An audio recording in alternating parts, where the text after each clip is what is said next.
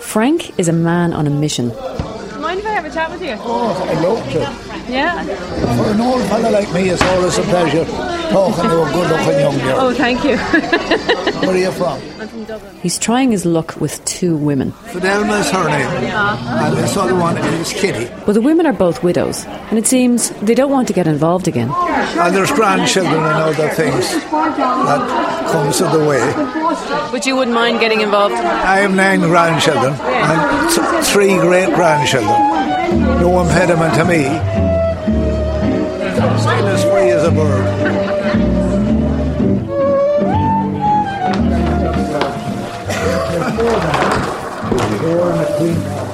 The women are ignoring Frank's advances. They're a bit distracted by a card game.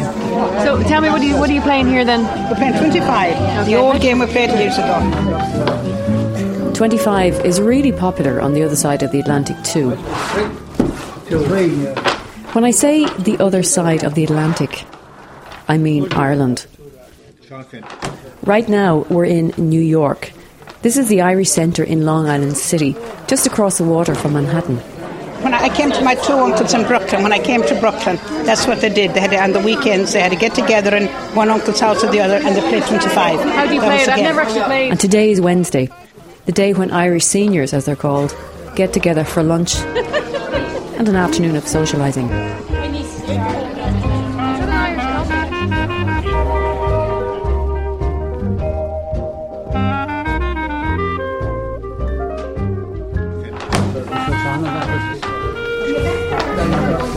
The afternoon social is in a square function room that fits around 100 people.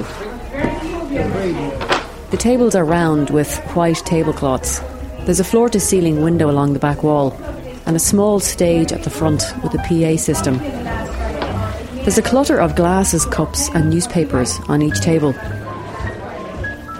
The buffet has been packed away, and people are moving between the tables, chatting, or playing card games or chess. Frank's game is flirting. Is, he, is Frank a womanizer? What? Frank a womanizer? Oh, yes, yes, yeah. He's a ladies' man, I must say. Yeah, he is, yeah. Frank? I've been going around all this, you know, the more eligible ones here, and they're not interested. I don't know why. Fine looking man. My age is against it. Now, we all know there are rules to flirting, and Frank has already broken one of them. Never tell your age. I, I didn't deliberately tell it. I was grieving very much when my wife died, and uh, I was the misfortune to tell them that we had been married for 60 years. So it was easy to do the math that I didn't get married when I was five or ten, you know. And I didn't care at that time. But later I found it made a difference.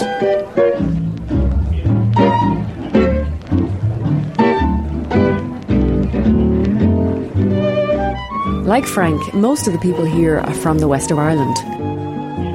Many of them left in the 50s, and it wasn't always easy leaving home.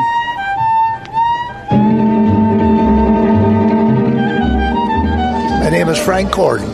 And when did you come here, Frank? October the 23rd, 1953.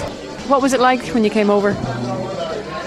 I expected that the pay would be much more and that the jobs would be uh, more plentiful. Some people, though, expected to leave. Kathleen Dignan from Glenamaddy in the County Galway. I was in England for a year and I went back home and I had my three brothers and two sisters were in England. When I went back home, Dad was sitting over by the fire. He said, You know, he said, You're all going to England and America's a better country altogether. And you have two uncles over there and I don't know why one of you wouldn't do it. For Frank, the move to New York was his second. I was very homesick because I left my wife and three children in, in England. I, was, I had been working in England. It was rough in the beginning and lonely. I intended to come out here possibly for three years, but I was a year separated from my wife and the family, and I couldn't stand it any longer, so I brought them out. She hated it also. What did you hate about it? Well, for one thing, the living conditions wasn't half as good as what we lived.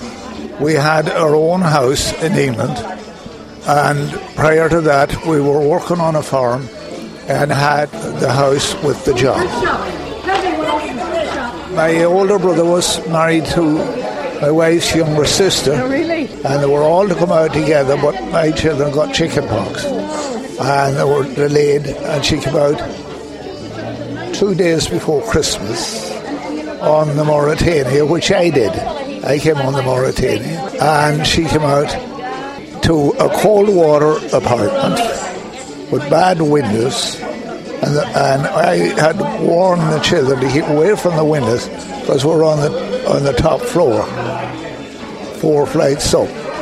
And when I came home from work the next evening, Vincent, he was only six, came running down the stairs and he said, Guess what Mary did today?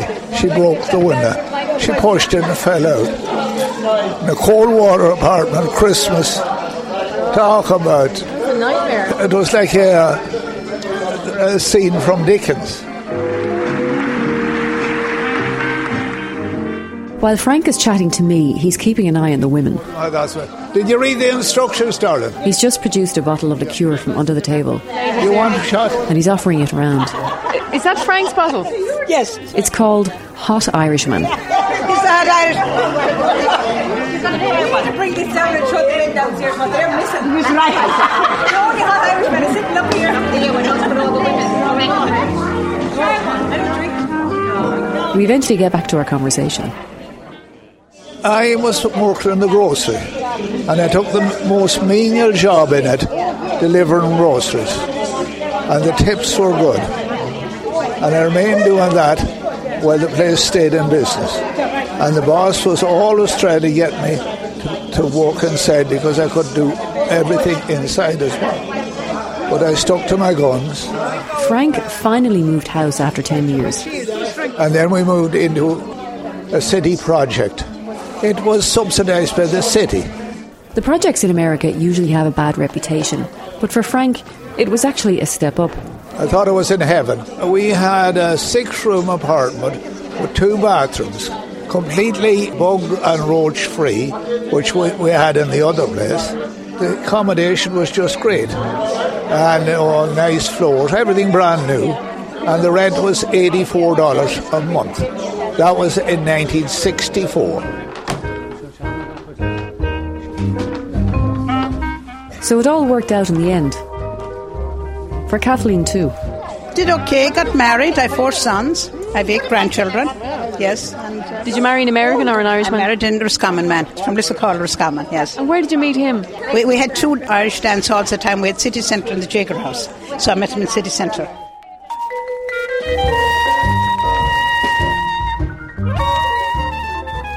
America has been good to Frank and most of his friends here, but the old Irish neighbourhoods, where many of them would have lived, are disappearing.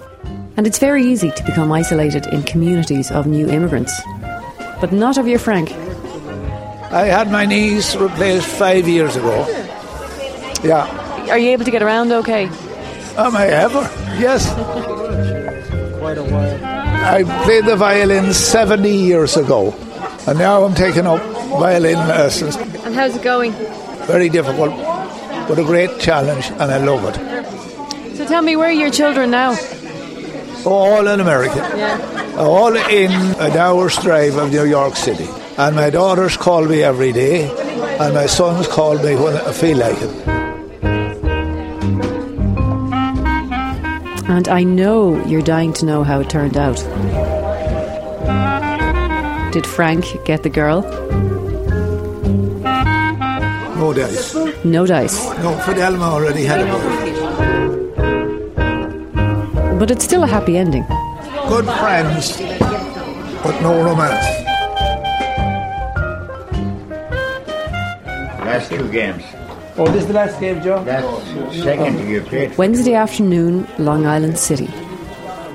Reminiscing, flirting, and enjoying a hot Irishman liqueur. You've been listening to The Curious Ear. I'm Colette Kinsella.